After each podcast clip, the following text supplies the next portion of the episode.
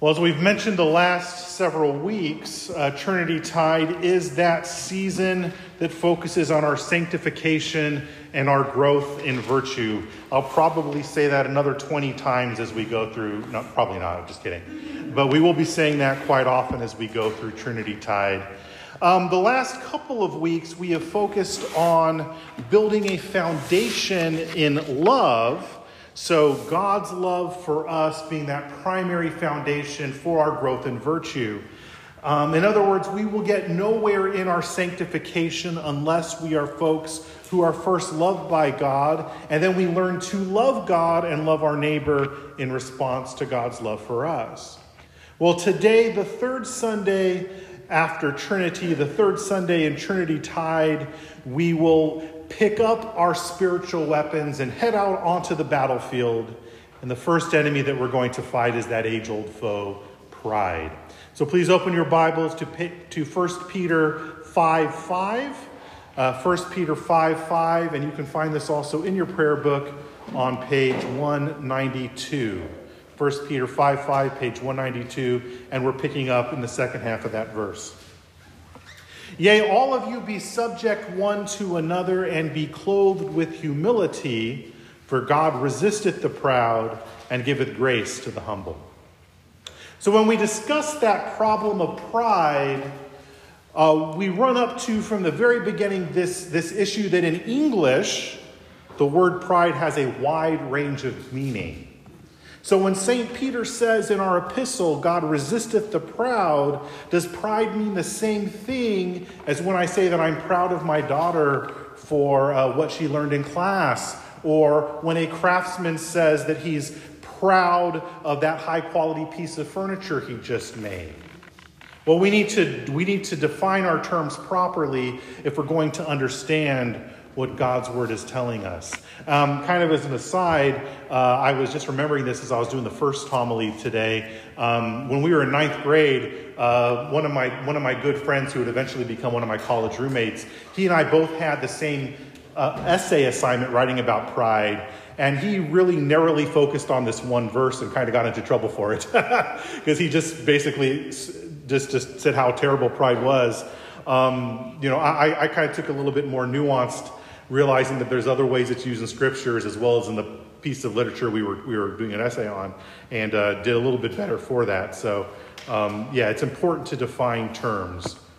So, first of all, we have, um, we do see that the Old Testament does occasionally use a word that gets translated into English as pride, a word that, that connotes dignity. So that's the kind of pride that I was talking about about my daughter, right? Or about the craftsman. That dignity. The New Testament, however, doesn't really use it that way, and it has three different concepts that get translated into pride um, in the New Testament. So, first in the New Testament, we have a, a pride that speaks to loftiness or high mindedness. Uh, when we look at the Greek version of the Old Testament, that word sometimes speaks of majesty or glory, but in the New Testament, that particular word generally talks about people who are um, standing taller than they ought to stand, metaphorically speaking.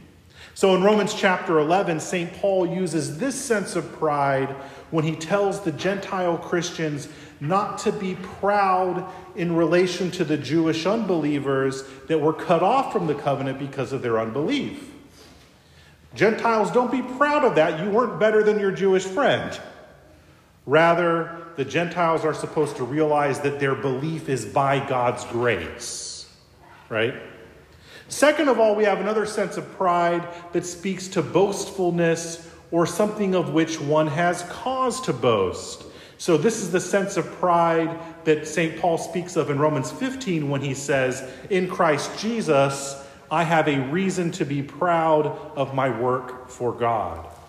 So, this kind of pride can be a good thing, but even then, scripturally speaking, we realize that the causes for this sort of pride, the causes for boasting, come from the Lord. Our pride or our boasting in this sense is really in Christ, not in ourselves. And then finally, we have this third sense in the New Testament a pride that speaks to boastfulness. I'm sorry, a pride that speaks to arrogance or haughtiness.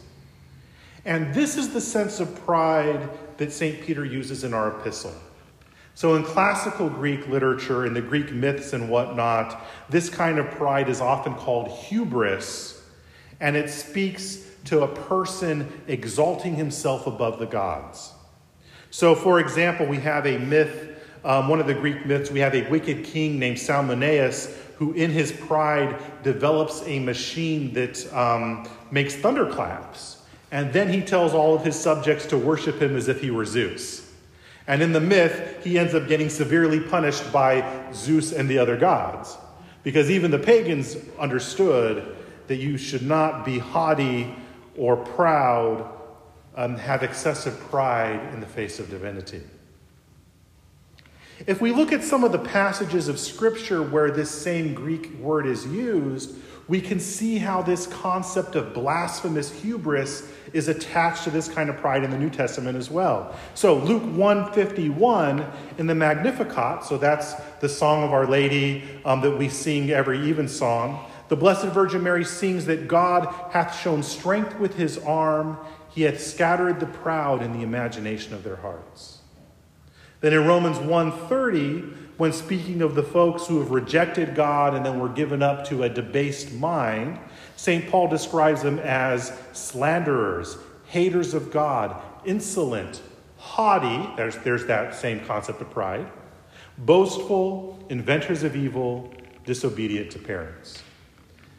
And then in 2 Timothy 3, verse 2, when St. Paul is speaking of the godlessness of the last days, he says, For people will be lovers of self, lovers of money, proud, arrogant, abusive, disobedient to their parents, ungrateful, and unholy. So, in all of these examples and all of these things, we see that the arrogant, haughty kind of pride described in today's epistle is against a life that is united to Christ.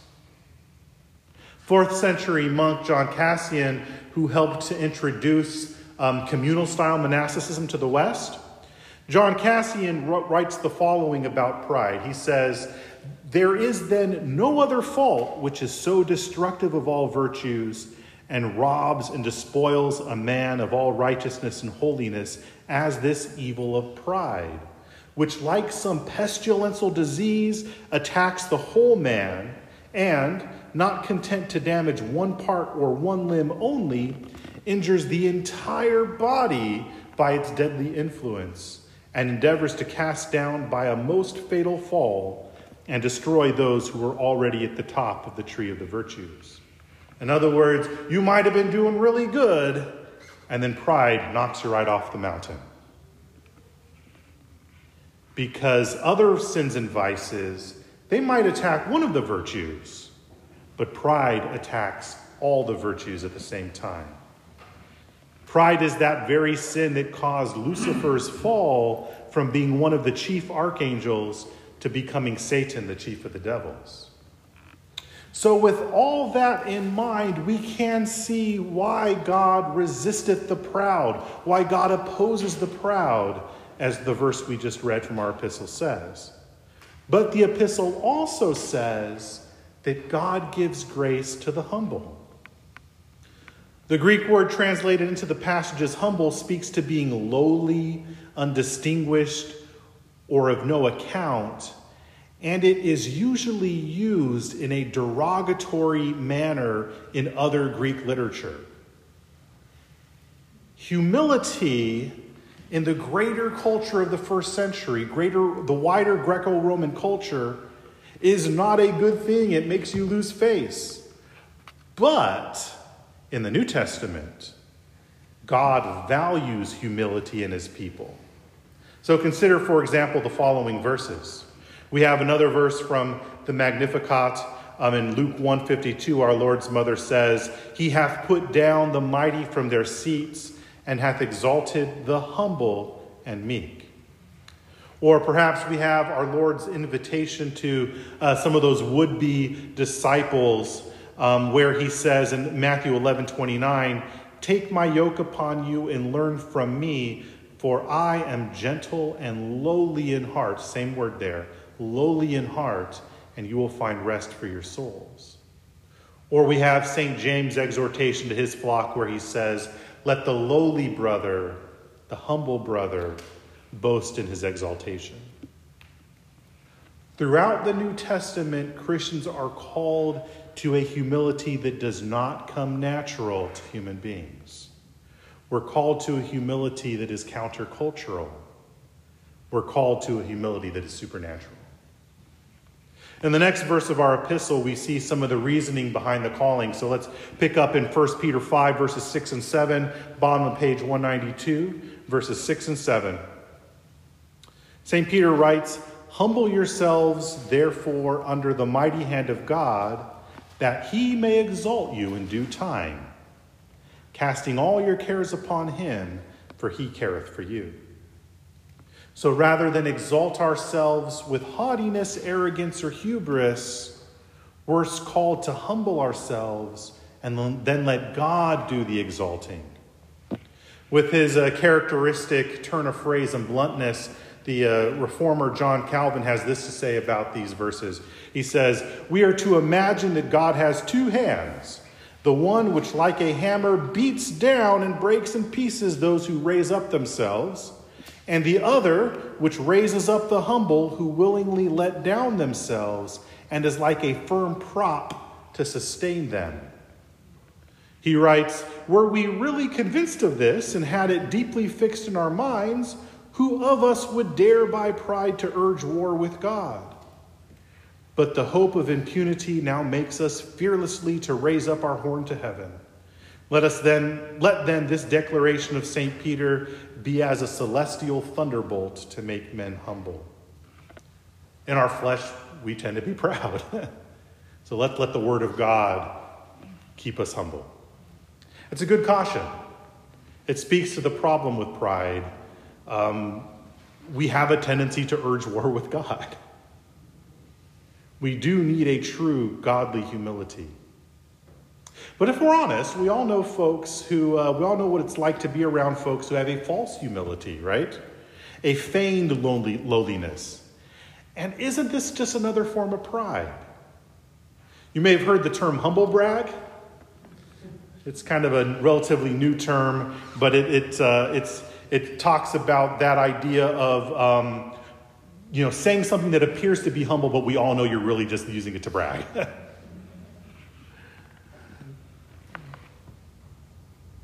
True humility is not a humble brag.